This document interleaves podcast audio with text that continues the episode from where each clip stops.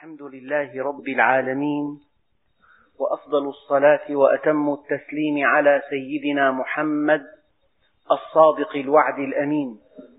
اللهم لا علم لنا إلا ما علمتنا إنك أنت العليم الحكيم. اللهم علمنا ما ينفعنا وانفعنا بما علمتنا وزدنا علما. وأرنا الحق حقا وارزقنا اتباعه. وأرنا الباطل باطلا وارزقنا اجتنابه. واجعلنا ممن يستمعون القول فيتبعون أحسنه وأدخلنا برحمتك في عبادك الصالحين. أيها الإخوة المؤمنون مع الدرس العاشر من سورة الفرقان وصلنا في الدرس الماضي إلى قوله تعالى بسم الله الرحمن الرحيم. ألم تر إلى ربك كيف مد الظل؟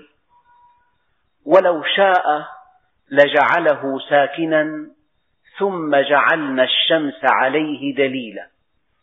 ثم قبضناه إلينا قبضا يسيرا وهو الذي جعل لكم الليل لباسا والنوم سباتا. وجعل النهار نشورا. حينما تأتي الآيات الكونية يكون هذا إشارة إلى أن طريق معرفة الله سبحانه وتعالى التأمل والنظر في هذه الآيات. فبعد الحديث عن الكفر وعن النفاق وكيف أن الإنسان يتخذ إلهه هواه وكيف أن الشهوة تقوده إلى هلاكه؟ بين الله سبحانه وتعالى الطريق إليه طريق معرفته. فيقول الله عز وجل ألم؟ هذه الهمزة حرف استفهام. وقد بينت لكم من قبل أن الاستفهام في اللغة معناه طلب العلم بمجهول. طلب العلم بمجهول. تقول كم اشتريت هذا الكتاب؟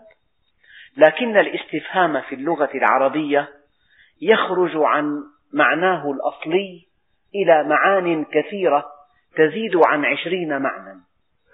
من هذه المعاني الاستفهام الطلبي. يعني ألم ترى؟ أي انظر. أي ره راء يعني انظر إلى ربك كيف مد الظل. فهذا استفهام طلبي. شيء آخر يعني الله سبحانه وتعالى يحضنا على أن ننظر. وفي آيات أخرى بشكل واضح صريح يقول الله سبحانه وتعالى فلينظر الإنسان إلى طعامه فلينظر الإنسان مما خلق قل انظروا ماذا في السماوات والأرض وهذه الآية ألم تر؟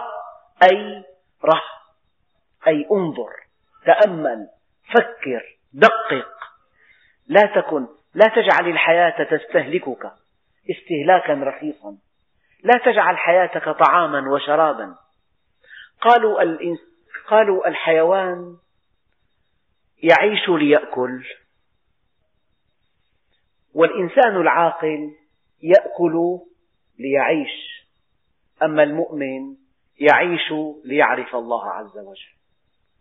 بين أن يأكل بين أن يعيش ليأكل وبين أن يأكل ليعيش وبين أن يعيش ليعرف الله سبحانه وتعالى. فرق كبير.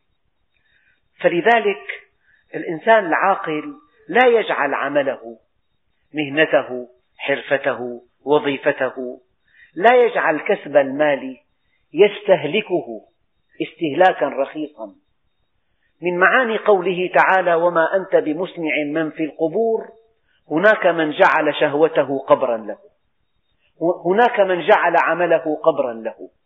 هناك من أصبحت حياته رتيبة لا معنى لها. طعام وشراب وراحة ومتعة ونوم.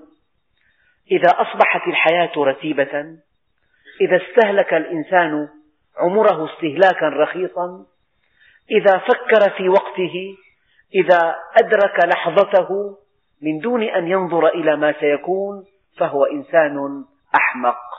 لهذا قال عليه الصلاة والسلام الكيس من دان نفسه وعمل لما بعد الموت والعاجز من أتبع نفسه هواها وتمنى على الله الأماني.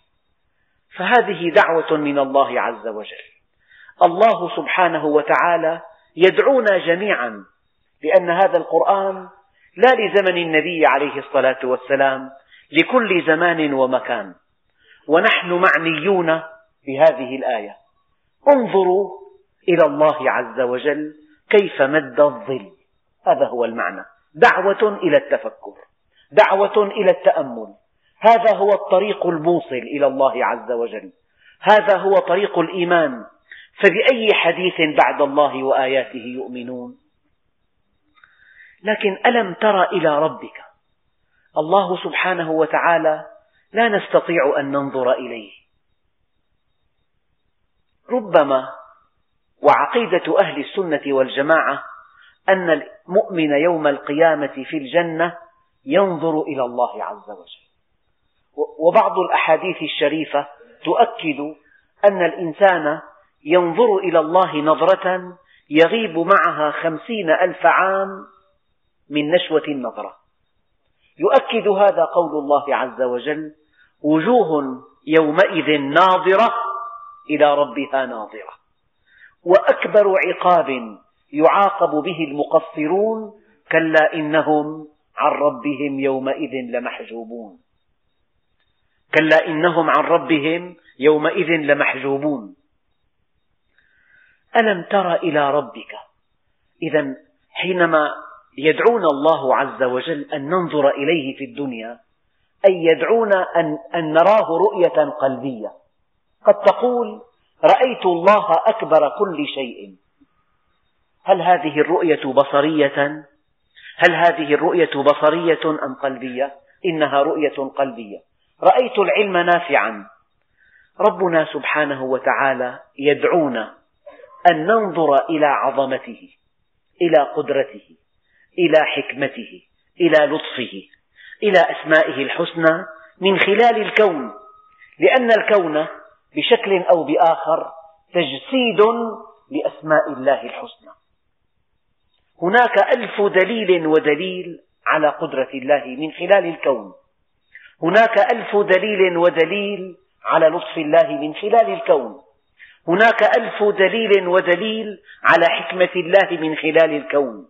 إذا ربنا سبحانه وتعالى يقول من أجل أن تطيعوني يجب أن تعرفوني. وقد تحدثت في الخطبة اليوم من أن العبادة التي هي علة وجودنا على وجه الأرض بل هي غاية وجودنا. علة وجودنا وغاية وجودنا. إنما هي طاعة طوعية ممزوجة بمحبة قلبية أساسها معرفة يقينية تفضي إلى سعادة أبدية. هكذا. إذا من أجل أن نطيع الله طاعة طوعية. من أجل أن نحبه محبة قلبية. من أجل أن تنتهي بنا هذه الطاعة وهذه المحبة. إلى سعادة أبدية يجب أن نعرفه ولا طريق إلى معرفته إلا أن نتأمل في خلقه لأن طبيعة الإنسان لا تستطيع أن ترى الله عز وجل ولكنها ترى آثاره ترى آثار قدرته وآثار حكمته وآثار رحمته. إذا ربنا سبحانه وتعالى حينما يدعونا إلى أن ننظر إليه ننظر إلى أسمائه الحسنى وصفاته الفضلى من خلال الكون. ألم تر إلى ربك كيف مد الظل؟ وكلمة الظل ولا سيما في الجزيرة العربية توحي بالرحمة توحي بالنعمة. الله سبحانه وتعالى النبي عليه الصلاة والسلام يقول سبعة يظلهم الله في ظله يوم لا ظل إلا ظله. من هؤلاء السبعة شاب نشأ في طاعة الله. من هؤلاء السبعة إمام عادل. من هؤلاء السبعة رجل قلبه معلق بالمساجد. من هؤلاء السبعة شاب دعته امرأة ذات منصب وجمال فقال إني أخاف الله رب العالمين. من هؤلاء السبعة رجل أنفقت يمين لا تعلم شماله ما أنفقت يمينه. إذا ألم تر إلى ربك كيف مد الظل؟ هنا آية دقيقة جدا دالة على عظمة الله عز وجل. هذا الظل اغرس قضيبا في تربة ما. وراقب ظل هذا القضيب. اغرسه وقت الظهيرة. لا ظل له. تزول الشمس عن كبد السماء يمتد له ظل قصير وما يزال هذا الظل يمتد ويمتد ويمتد إلى أن يصبح مثل طول القضيب ثم يمتد ويمتد إلى أن يصبح مثليه وحينما يصبح الظل مثلي الأصل فهذا وقت العصر على أرجح الأقوال. ويمتد هذا الظل ويمتد. ما معنى يمتد؟ معنى يمتد أن الشمس تتحرك حركة ظاهرية. وإذا تعمقت فإن الأرض هي التي تدور. ويكفي أن يمتد الظل لتعرف أن هذه الأرض التي نحن عليها تسبح في الهواء تسبح في الفضاء. هذا هو الاستنباط بهذه الطريقة ترى أن السماوات والأرض في قبضة الله عز وجل. كيف يمتد الظل لولا أن الشمس تتحرك؟ أو لولا أن الأرض تتحرك؟ لا بد من حركة إحداهما. بالعين المجردة نرى الشمس تتحرك. وبدراسة واقع الأرض والشمس والقمر نرى أن الأرض هي التي تتحرك. إذا امتداد الظل دليل حركة الأرض. هذه واحدة. شيء آخر امتداد الظل دليل كروية الأرض. لو أن الأرض مكعبة الشكل لجاء الظل فجأة ولو اختفى واختفى فجأة لأن هذا الشكل المكعب له حروف. ضع مكعبا أمام منبع ضوئي وحرك المكعب. يأتي الظل دفعة واحدة ويختفي دفعة واحدة. أما أن يمتد الظل رويدا رويدا رويدا فهذا دليل أن الأرض كروية الشكل. ألم تر إلى ربك كيف مد الظل؟ هنا لم يقل الله عز وجل ألم تر إلى الله؟ ولا ألم تر إلى المسير ألم تر إلى ربك؟ لأن دورة الأرض حول الشمس ينشأ عنها الليل والنهار. ودورة الأرض حول الشمس مع ميل المحور ينشأ عنها الفصول الأربع. ودورة الأرض حول الشمس حول نفسها ينشأ عنها الليل والنهار. ودورة الأرض إن دورة الأرض حول الشمس مع ميل المحور ينشأ عنها تنشأ عنها الفصول الأربع. ولولا الفصول الأربع ولولا الليل والنهار لما أكل الإنسان لقمة من طعام أو شراب. لأن أساس نظام النبات الليل والنهار والفصول الأربع. إذا من الذي حرك الأرض حول نفسها أدارها حول نفسها؟ من حركها حول الشمس بسرعة تزيد عن ثلاثين كيلو متر في الساعة. يعني نحن في هذا الدرس إذا أمضينا ساعة في شرح هذه الآيات معنى ذلك أن الأرض تسير. هذا شيء بديهي من أولويات علم الفلك. الأرض تسير ثلاثين كيلو متر في الثانية ضرب ستين في الدقيقة ضرب ستين في الساعة فثلاثين ضرب ستين ضرب ستين. ثلاثة بستة 18 وثلاثة وثمانية عشر بستة. ثمانين مية وثمانية وثلاثين تقريبا مع ست أصفار. يعني مية وثمانية وثلاثين ألف كيلومتر تقطع الأرض ونحن في هذا المسجد في هذه الساعة بالذات. ألم تر إلى ربك كيف مد الظل؟ امتداد الظل دليل حركة الأرض حول نفسها ودليل كرويتها. ولو شاء لجعله ساكنا. لو شاء الله لجعل الظل ثابتا. وإذا جعل الظل ثابتا يعني جمد حركة الأرض. وإذا جمد حركة الأرض انتهت الحياة من على سطح الأرض. لأن الشمس إذا واجهت وجه الأرض الأول ارتفعت الحرارة إلى ثلاثمائة وخمسين درجة فوق الصفر. وفي هذه الحرارة تستحيل الحياة.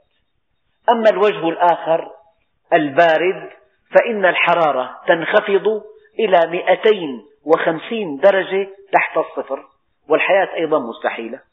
إذا يكفي أن يصبح الظل ساكنا تنتهي الحياة. يكفي أن يصبح الظل ساكنا لا يمتد تنتهي الحياة. شيء آخر حركة الظل حركة لطيفة. أنت إذا نظرت إلى أشعة الشمس أو إلى ظل الأشياء ترى الظل ثابتا. فإذا تشاغلت فترة من الزمن تراه قد انتقل من مكان إلى مكان كعقارب الساعة. تراها واقفة متحركة واقفة إذا نظرت إليها. فإذا غبت عنها فترة زمنية محدودة رأيتها في مكان آخر. وهذا من لطف الله عز وجل. إذا امتداد الظل دليل حركة الأرض حول نفسها وامتداد الظل دليل كروية الأرض. فلو أنها مكعبة لظهر الظل فجأة واختفى فجأة. ولو شاء الله أي ولو شاء لجعله ساكنا ثم جعلنا الشمس عليه دليلا. يعني لولا الشمس لما كان الظل. الأصل في الفضاء أنه ظلام مستمر. تأتي الشمس لتلقي بنورها على سطح الأرض. إذا الشمس دليل وجود الظل ولولا الشمس لما كان الظل. هذه آية من آيات الله الدالة على عظمته. يعني الإنسان لا ينبغي أن يمر هكذا أن يرى الشمس والقمر أن يرى النجوم أن يرى الأبراج أن يأتي عليه صيف وشتاء وربيع وخريف أن تأتي عليه برودة وحرارة. جو رطب وجو جاف أمطار وثلوج وهكذا كما لو أن عقله معطل. قل انظروا ماذا في السماوات والأرض. دورة الأرض حول الشمس من آيات الله العظيمة. بل إن حركة الأرض حول الشمس ترسم مدارا إهليلجيا بيضوي الشكل وهذا المسار يختلف تختلف أبعاد المسار عن مركز هذا الشكل البيضوي. فإذا كانت الأرض في المنطقة القريبة من المركز ربما انجذبت إلى الشمس ومع انجذاب الأرض إلى الشمس تنتهي الحياة. عندئذ تأتي يد القدرة والعلم تأتي يد الحكمة واللطف فتزيد من سرعتها شيئا فشيئا حتى ينشأ من زيادة هذه السرعة قوة نابذة تكافئ القوة الجاذبة. صنع من؟ يد من؟ تقدير من؟ حكمة من؟ علم من؟ إنه الله سبحانه وتعالى. هذا لطف الله عز وجل. لو أن الأرض زادت من سرعتها دفعة واحدة لتحطم كل ما عليها. ولو أنها أبطأت دفعة واحدة لارتطم كل ما عليها. ولكن الزيادة بلطف شديد والتباطؤ بلطف شديد. ألم تر إلى ربك كيف مد الظل ولو شاء لجعله ساكنا ثم جعلنا الشمس عليه دليلا. هذه الشمس إنها دليل على عظمة الله عز وجل. تكبر الأرض بمليون وثلاثمئة ألف مرة. تبلغ حرارتها في الداخل عشرين مليون درجة. على السطح ستة آلاف درجة. تنطلق منها ألسنة اللهب بطول يزيد عن نصف مليون كيلومتر. هذه الشمس تتقد منذ ما يقارب كما يقدر العلماء من خمسة آلاف مليون عام. ما خبت ولا انطفأت ولا ضعف لهيبها ولا قل ضوءها. الشمس آية من آيات الله عز وجل. لا تسجدوا للشمس ولا للقمر واسجدوا لله الذي خلقهم طبعا إذا وضعت قضيبا غرسته في أرض رأيت هذا الظل من بعد الزوال يمتد نحو الشرق شيئا فشيئا فشيئا إلى أن يصبح طوله مثل طول العود ثم مثليه ثم أربعة أمثال ثم تغيب الشمس فينعدم الظل. فإذا أشرقت الشمس من المكان الآخر من الشرق هذا المكان الذي كان ظلا ظليلا أصبح أصبحت فيه شمس. منيرة وقد تكون محرقة في أيام الصيف. يعني الذي له بيت له شرفات من جهات مختلفة. هذه الشرفة من الصباح وحتى الظهيرة كلها شمس محرقة لكنها بعد الظهر يأتي الظل الظليل وهذا من رحمة الله عز وجل. تحرك الأرض حول نفسها يجعل هذا الظل متنقل من مكان إلى مكان وهذا من نعم الله أيضا. ثم قبضناه إلينا قبضا يسيرا.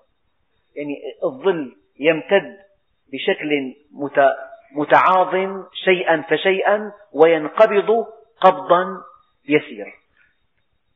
إذا آية الظل وحدها دليل كروية الأرض ودليل حركة الأرض حول الشمس والشمس وحدها أساس الظل ولولا الشمس لما كان الظل لما كان الظل. وهو الذي جعل لكم الليل لباسا. يعني تتصور أن الحياة من دون ليل. كيف ينام الناس؟ فوضى. هذا ينام وهذا يعمل.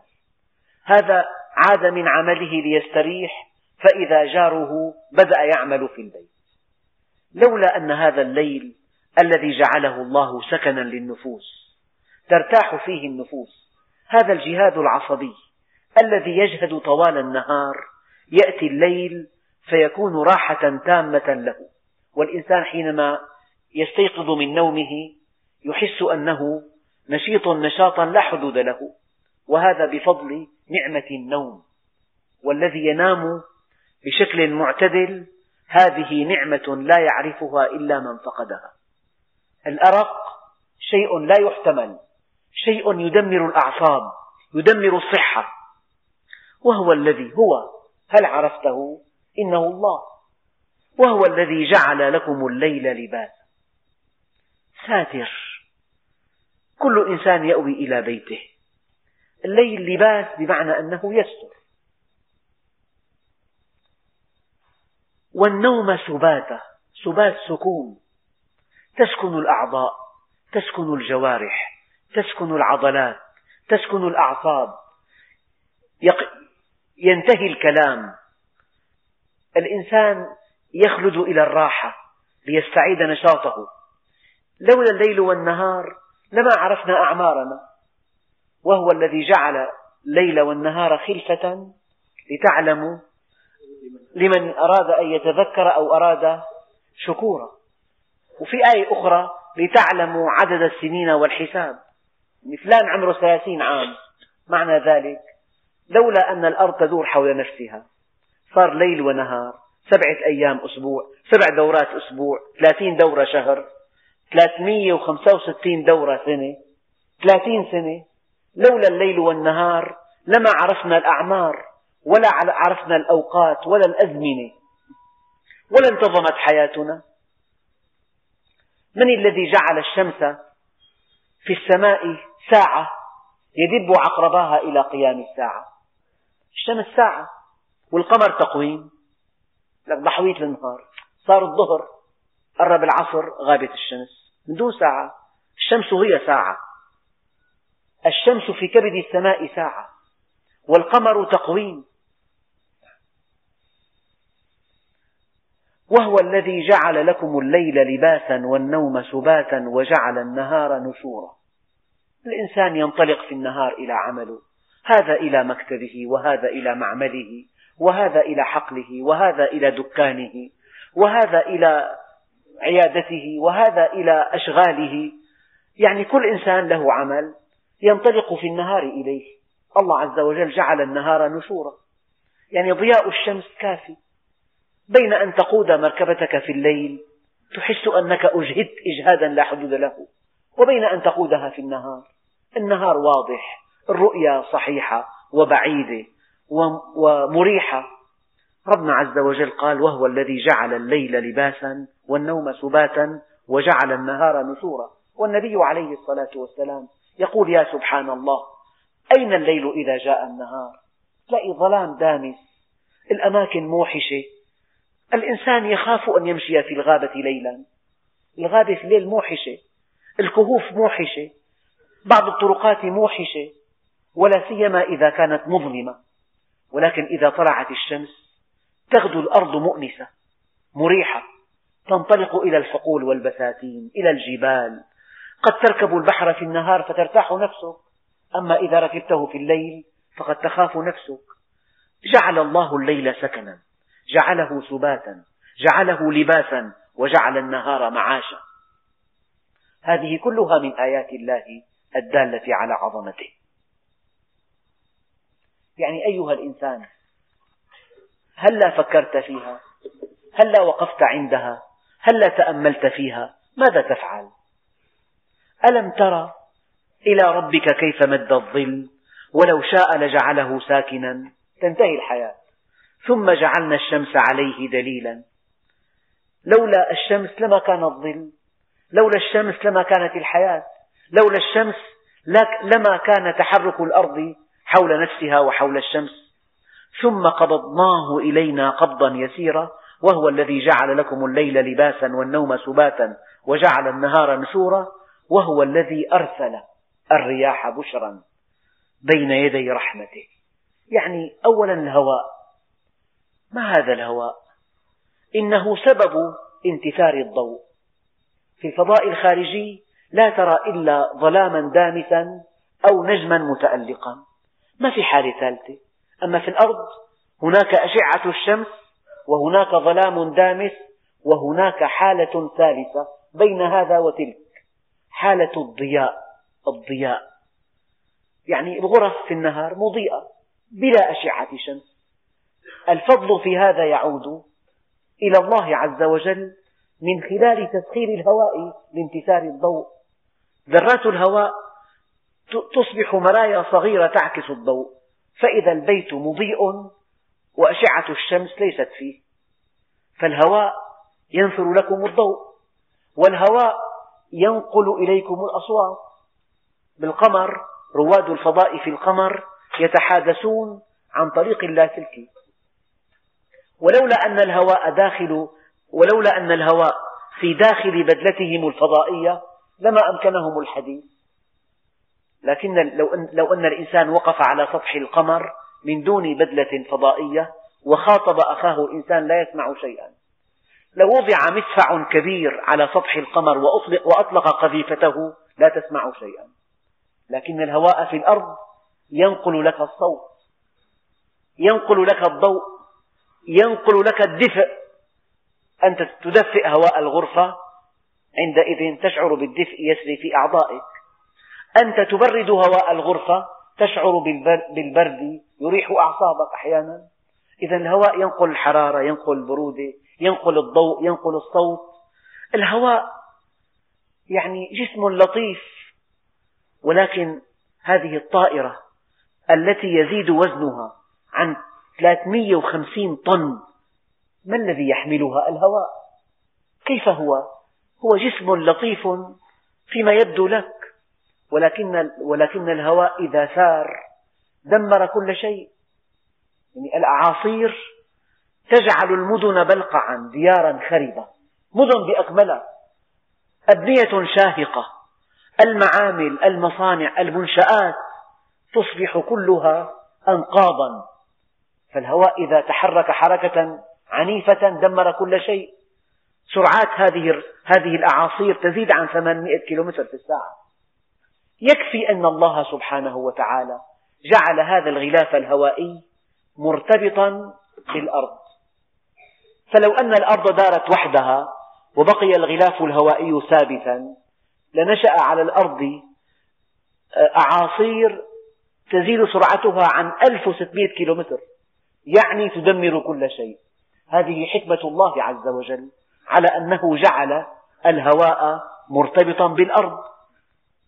فالهواء لو أنه تحرك حركة شديدة دمر كل شيء. لذلك النبي كان إذا رأى رياحا تعوذ بالله من شرها سأل الله خيرها واستعاذ بالله من شرها. فرق النبي عليه الصلاة والسلام بين الرياح وبين الريح. الريح الصرصر العاتية سخرها عليهم سبع ليال وثمانية أيام حسوما فترى القوم فيها صرعى كأنهم أعجاز نخل هاوية. فهل ترى لهم من باقية؟ وإذا تمدد تخلخل وإذا تخلخل ضعف فيه الضغط قل الضغط. والهواء إذا برد تكاثف وإذا تكاثف ارتفع الضغط. عندئذ ينتقل الهواء من أماكن الضغط المنخفض إلى أماكن الضغط المرتفع. هذه هي نظرية حركة الهواء. من وجود مناطق باردة في الشمال قطبية ووجود مناطق استوائية في الوسط وجود سواحل فيها رطوبة عالية وفيها حرارة ومن وجود أماكن قاحلة بوادي أو قفار أو صحارى من تباين مناطق الأرض من تباين الحرارة والبرودة تبعا لخطوط الطول والعرض وبعدها عن سطح البحر وعن مستوى سطح البحر. هذا كله يعين على تشكل الرياح والرياح تسوق السحاب. والله سبحانه وتعالى يقول وهو الذي أرسل الرياح بشرا يعني بشرا يعني بشارة بين يدي رحمته التي هي الماء. ولا يعرف الناس بالضبط ماذا تعني سنوات جفاف السماء. يعني بادية يمكن أن ترعى أغنام أغناما لا حدود لها ولا حصر لها سنة وزيادة. إذا كانت الأمطار غزيرة فإذا جفت الأمطار امتنعت امتنع هذا الكلأ عن أن ينبت فشحت المراعي فاضطر الناس لبيع خرافهم بثمن بخس أو لذبحها. فالكلأ شيء مهم جدا. والنبات شيء مهم جدا والآبار شيء مهم جدا والثلوج والينابيع. يعني كلنا يشعر ماذا يعني انحباس المطر من السماء. هذا ينعكس على أسعار المواد الغذائية وعلى أسعار القمح وعلى أسعار كل حاجاتنا. إذا وفي السماء رزقكم وما توعدون. وهو الذي أرسل الرياح بشرا بين يدي رحمته وأنزلنا من السماء ماء طهورا. ماء طهورا. ماء السماء طاهر مطهر وهو أعلى درجة من الطهارة. هناك ماء طاهر غير مطهر. هناك ماء طاهر مطهر هناك ماء غير طاهر وبالتالي غير مطهر.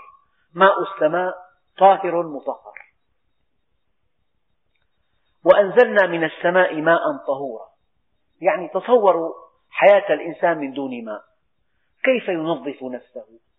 كيف ينظف حاجاته؟ كيف يغسل ثيابه؟ هذا الماء الذي وهبه الله للإنسان في صفات عالية جدا.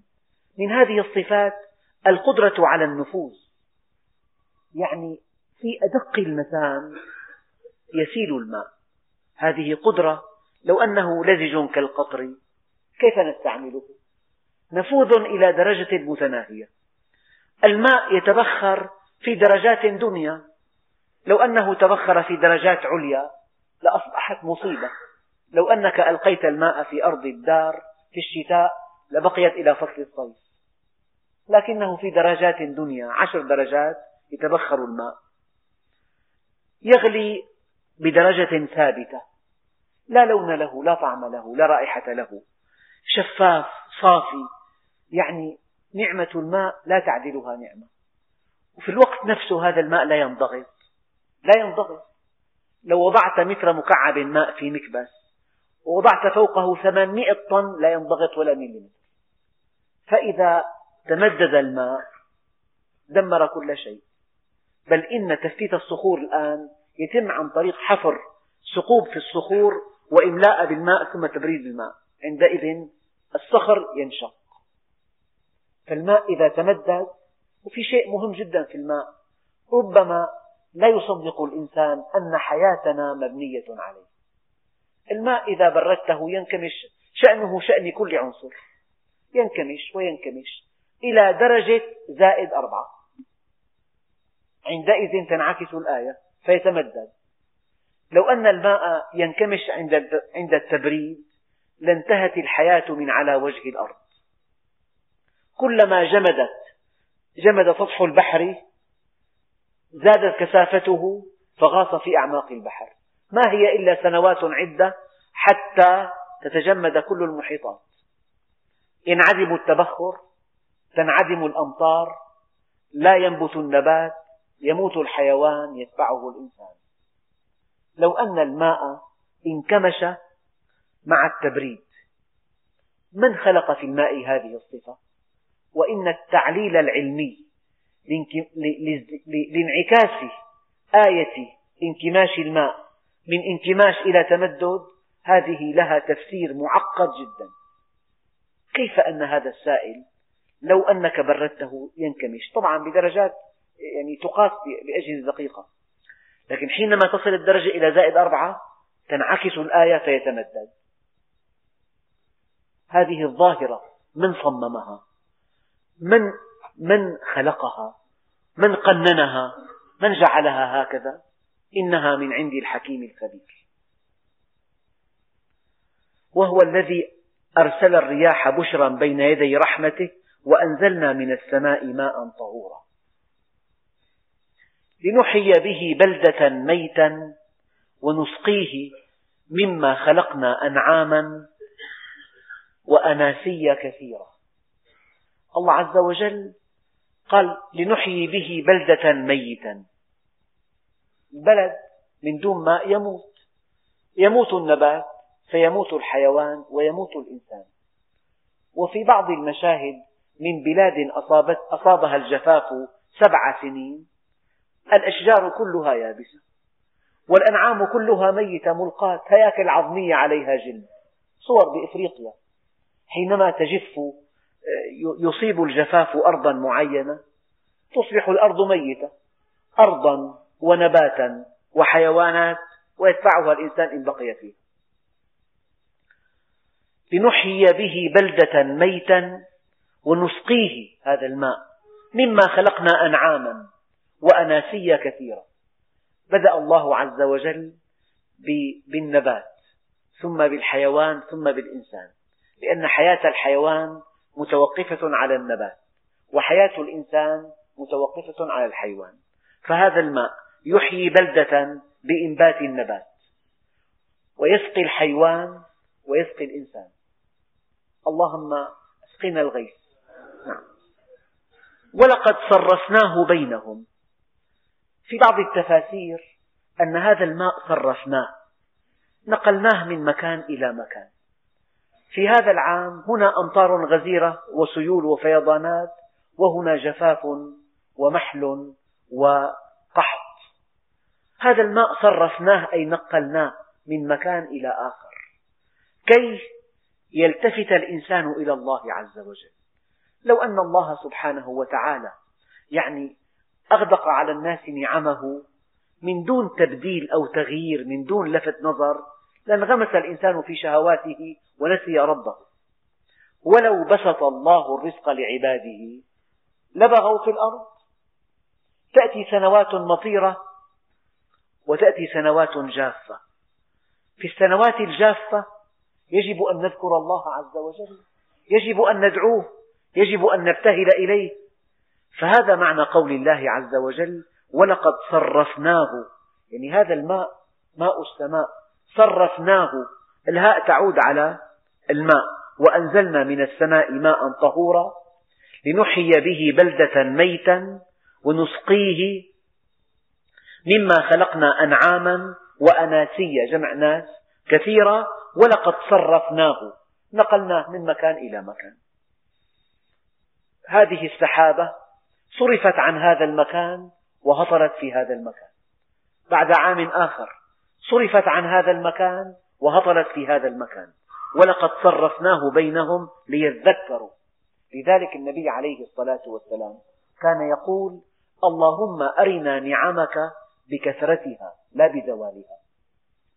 ربما نعرف قيمة المطر في السنوات الجفاف. قيمة المطر علاقتها بتوليد الكهرباء علاقتها بالمزروعات علاقتها بإنتاج بالثمار علاقتها بالمحاصيل علاقتها بمحصول القمح مثلا بمحصول الشعير علاقتها بالأسعار هذا كله نعرفه في سنوات الجفاف. ولكن البطل يجب أن يعرف نعمة الله في سنوات الرخاء. لهذا النبي عليه الصلاة والسلام يقول اللهم أرنا نعمك بكثرتها لا بزوالها. ولقد صرفناه بينهم هذا الماء ليذكروا فأبى أكثر الناس إلا كفورا. من شأن الكافر أن الدنيا إذا أقبلت عليه تاه وتكبر واستعلى فإذا انصرفت عنه يئس وقنط فهو بين الغرور وبين اليأس. بينما المؤمن إذا جاءته الدنيا زادته تواضعا وإذا انصرفت عنه زادته التجاء إلى الله عز وجل. أما النبي عليه الصلاة والسلام يقول عجبت لأمر المؤمن إن أمره كله خير. إن أصابته سراء شكر فكان ذلك له خير وإن أصابته ضراء صبر فكان ذلك له خير وليس ذلك لغير المؤمن. النبي عليه الصلاة والسلام جاءه جبريل فقال يا محمد أتحب أن تكون نبيا ملكا أم نبيا عبدا؟ قال بل نبيا عبدا. أجوع يوما فأذكره وأشبع يوما فأشكره. يعني هذه من نعمة الله عز وجل. المعنى الثاني أن الله سبحانه وتعالى جعل هذا الضمير ولقد صرفناه يعود على القرآن الكريم. يعني هذا القرآن جعلناه بين أيديهم. يسرنا لهم تلاوته. ولقد يسرنا القرآن للذكر. يعني سهل الله للناس قراءة هذا القرآن. سخر له علماء أشداء. جهدوا في نقله وحفظه وضبطه وضبط آياته وسوره. صرفناه بينهم ليذكروا. فأبى أكثر الناس إلا كفورا. إما أن يعود هذا الضمير في قوله تعالى ولقد صرفناه بأقرب شيء إلى الضمير وهو الماء أو أن يعود هذا الضمير إلى ما سيتبع وهو قوله تعالى ولقد صرفناه بينهم ليذكروا فأبى أكثر الناس إلا كفورا كفورا بهذا الكتاب. يعني يقول عليه الصلاة والسلام عجب ربكم من قوم يساقون إلى الجنة بالسلاسل. يعني بالمصائب بالضيق. ربما كان نقص الماء نقص المواد. لأن ربنا عز وجل إذا قنن فتقنينه تقنين تأديب تقنين معالجة لكن الإنسان إذا قنن تقنينه تقنين عجز وضعف. ولو شئنا لبعثنا في كل قرية نذيرا. يعني شاءت حكمة الله أن يكون النبي عليه الصلاة والسلام للناس كافة. ولو شئنا لبعثنا في كل قرية نذيرا أولا رفعا لشأن النبي عليه الصلاة والسلام حينما يجعله الله نبيا لكل الناس رحمة للناس. وشيء آخر ربما تقتضي مصلحة الإنسان أن يكون النبي واحدا. في عصر واحد. على كل ولو شئنا أي أن الله لم يشأ ذلك لحكمة يعلمها. ولو شئنا لبعثنا في كل قرية نذيرا فلا تطع الكافرين. وجاهدهم به به. على من تعود هذه الهاء؟ العلماء قالوا على القرآن. جاهدهم به جهادا كبيرا. يعني الله سبحانه وتعالى وصف هذا الذي يحفظ القرآن ويتلو القرآن ويبين معاني القرآن ويرد شبه المعترضين ويرد على كيد الكائدين ويبين إعجازه ونظمه إعجازه العلمي إعجازه التشريعي إعجازه البياني إعجازه اللغوي إعجازه الرياضي. هذا الذي يبين عظمة القرآن ويرد بهذا, بهذا البيان على كل معترض هذا الإنسان كأنه يجاهد به وجاهدهم به جهادا كبيرا. إذا باب كبير من أبواب الجهاد أن تتسلح بهذا القرآن. قراءة تلاوة فهما حفظا تفسيرا دراية تدبرا تتبعا نشرا تعليما وجاهدهم به جهادا كبيرا. يعني الكون في كفة وهذا القرآن في كفة. فلا أقسم بمواقع النجوم. وإنه لقسم لو تعلمون عظيم. يعني أقرب نجم ملتهب للأرض بعده عنا أربعة سنوات ضوئية. أربع سنوات ضوئية. وهذا الرقم يعني أنك لو توجهت إلى هذا النجم القريب القريب القريب الذي لا يبعد عنا إلا أربع سنوات ضوئية وسرت إليه بسرعة السيارة لاستغرقت هذه الرحلة ما يقرب من خمسين مليون سنة. إذا كان هذا النجم الذي يبعد عنا أربع سنوات ضوئية يحتاج الإنسان ليصل إليه بسرعة السيارة إلى خمسين مليون سنة. فمتى يصل إلى نجم القطب الذي يبعد عنا أربعة آلاف سنة ضوئية؟ أربع سنوات خمسين مليون سنة. أربعة آلاف سنة. متى نصل إلى المرأة المسلسلة التي تبعد عنا مليون سنة ضوئية؟ متى نصل إلى أحدث مجرة؟ اكتشفت حديثا تبعد عنا ستة عشر ألف مليون سنة ضوئية. فلا أقسم بمواقع النجوم. وإنه لقسم لو تعلمون عظيم. إنه لقرآن كريم. أقسم الله بالكون على أن هذا القرآن كريم. في كتاب مكنون لا يمسه إلا المطهرون. الحمد لله الذي خلق السماوات والأرض. الحمد لله الذي أنزل على عبده الكتاب. إذا هذا القرآن جاهدهم به جهادا كبيرا. لذلك تعلم تلاوته تعلم تجويده تعلم مخارج حروفه تعلم أماكن الوقف تعلم كلماته فهم آياته تدبر أحكامه استنباط معجزاته تعليمه للناس تفسيره. هذا جهاد كبير وجاهدهم به جهادا كبيرا. يعني حينما لا يكون الجهاد الصغير فهذا جهاد أيضا. كما قال عليه الصلاة والسلام رجعنا من الجهاد الأصغر وهو الحرب إلى الجهاد الأكبر جهاد النفس والهوى.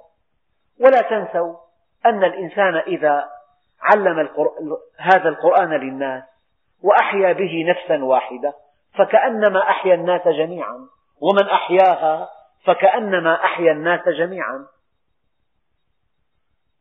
إذا وجاهدهم به جهادا كبيرا أي جاهدهم بالقرآن. يعني أتل هذا القرآن على مسامعهم. علمهم أحكامه. علمهم تفسيراته. علمهم إعجازه. علمهم نظمه. علمهم بيانه. علمهم فيه كل شيء. وفي القرآن كل شيء. وهو الذي هل عرفتم الله عز وجل؟ هو الذي جعل لكم الليل لباسا والنوم سباتا. وجعل النهار نشورا وهو الذي أرسل الرياح بشرا بين يدي رحمته وأنزلنا من السماء ماء طهورا. وهو الذي مرج البحرين. هذا عذب فرات وهذا ملح أجاج وجعل بينهما برزخا وحجرا محجورا. يعني هذه الآية وقف عندها المفسرون وقفات طويلة. حاروا بها. أين هذا هو البرزخ الذي بين البحرين؟ هذه الآية تكمل آية أخرى في سورة الرحمن وهي قوله تعالى مرج البحرين يلتقيان بينهما برزخ لا يبغيان فبأي آلاء ربكما تكذبان؟ بعض علماء البحار صوروا بعض المضائق من سفن الفضاء فإذا بين كل بحرين خط بين البحر الأحمر والبحر الهندي خط. بين البحر الأبيض والبحر الأسود خط. بين البحر الأبيض والأطلسي خط. هذا الخط عند اتصال البحرين. هذا الخط متحرك مرن. ما هو هذا الخط؟ اكتشف أن مياه كل بحر لها مكونات لها كثافة. لها درجة ملوحة لها درجة حرارة. مياه كل بحر لا تطغى على البحر الآخر. فللبحر الأحمر ملوحته الخاصة به وللبحر الأحمر مكوناته الخاصة به وللبحر الأحمر كثافته الخاصة به وللبحر الأحمر حرارته. فإذا انتقلنا إلى البحر المحيط الهندي له حرارته وكثافته وملوحته ومكوناته. ومرج البحرين يلتقيان بينهما برزخ لا يبغيان. فبأي آلاء ربكما تكذبان؟ يعني شيء لا يصدق هذا الحاجز بين البحرين الذي يمنع أن يطغى كل بحر على الآخر. ما طبيعته؟ لا أحد يدري. لكن سفن الفضاء صورته. هناك فرق في اللون وهناك خط بينهما. الآية الثانية التي تكمل الآية الأولى وهو الذي مرج البحرين. هذا عذب فرات وهذا ملح أجاج يعني بعض الأنهار الكبيرة كنهر الأمازون الذي تزيد كثافته عن ثلاثمئة ألف متر مكعب في الثانية. هذا النهر يسير في عرض المحيط الأطلسي ما يزيد عن ثمانين كيلومتر. وتبقى مياه النهر عذبة وتبقى مياه البحر مالحة وبينهما برزخ غيان وهو الذي مرج البحرين هذا عذب فرات.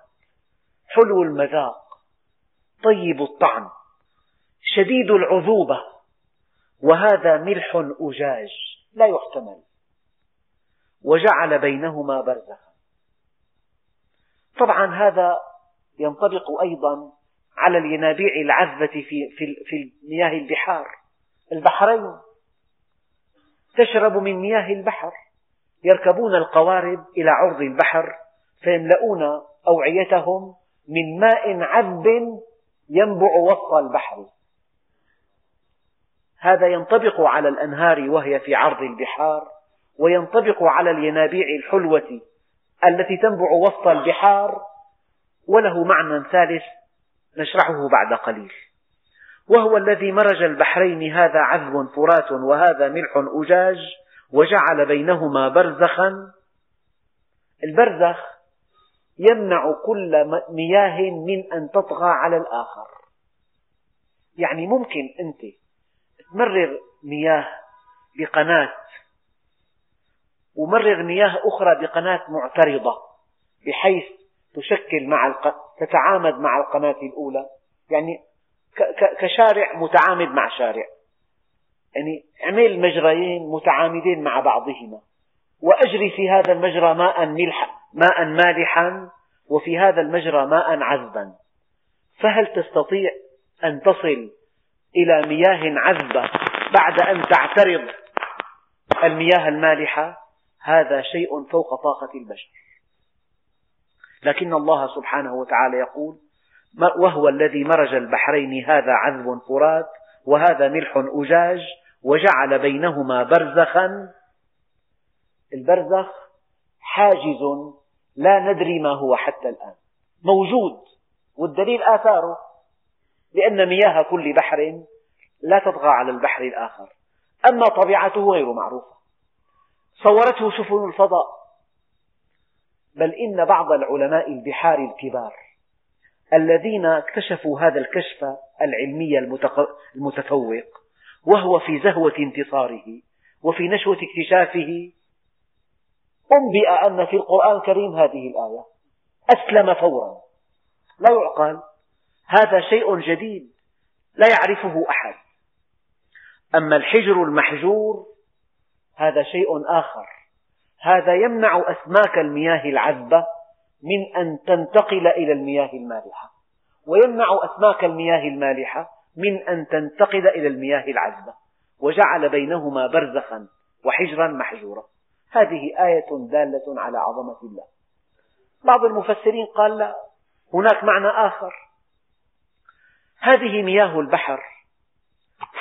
الله سبحانه وتعالى جعل جميع المياه العذبة التي تصب في البحر جعلها تهبط إليه من مكان مرتفع.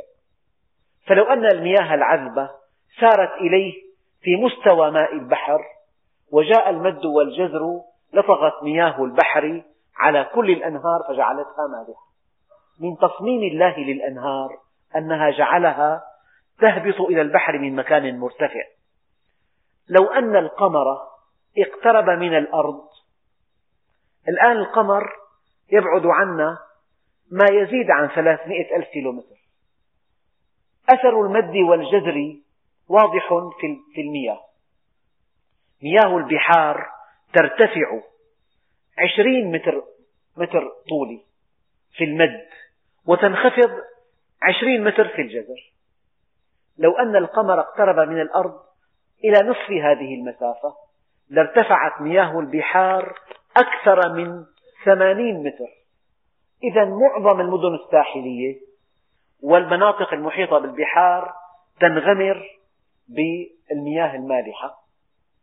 لو أن مياه الأنهار سارت إلى البحر بمستوى يقارب سطح البحر وجاء المد أو الجذر لطغت مياه البحار على الأنهار وأفسدت طعمها.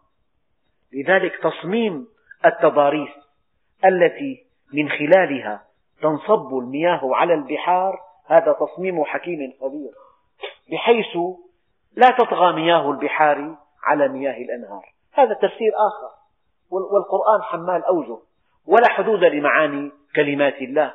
قل لو كان البحر مدادا لكلمات رب نعم. لنفد البحر قبل أن تنفذ كلمات ربي. ولو جئنا بمثله مددا.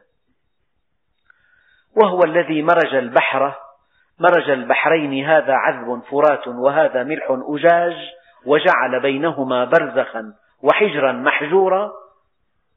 ألم تعرفه بعد؟ وهو الذي خلق من الماء بشرا. ماء ماء مهين يعني تستحي به لو كان على ثوبك. تستحي به. ماء مهين خلق الله منه بشرا. فجعل منه فجعله نسبا وصهرا يعني ذكرا وأنثى. النسب هو الرجل ينسب الابن إليه والصهر أي البنت التي تجلب الصهر. فجعل منه نسبا وصهرا. وكان ربك قديرا. وهو الذي خلق من الماء بشرا فجعله نسبا وصهرا وكان ربك قديرا. يعني هذه آية أخرى دالة على عظمة الله عز وجل. كيف أن الإنسان الذي خلق من ماء مهين يصبح أعصابا وعضلات وأوعية وقلب ورئتين وجهاز هضمي وجهاز تنفس وجهاز إفراز وأعصاب حس وأعصاب حركة وعظام منوعة أنواعا شديدة ومفاصل ودماغ في ذاكرة وفي محاكمة وفي تصور وفي تخيل وفي في إدراك وفي إحساس. هذا الإنسان كيف خلق من ماء مهين؟ وكيف ركب الذكر ذكرا والأنثى أنثى؟ تفاوت في البنية وفي الهيكل وفي الطباع وفي التفكير وفي, وفي وسائل التفكير.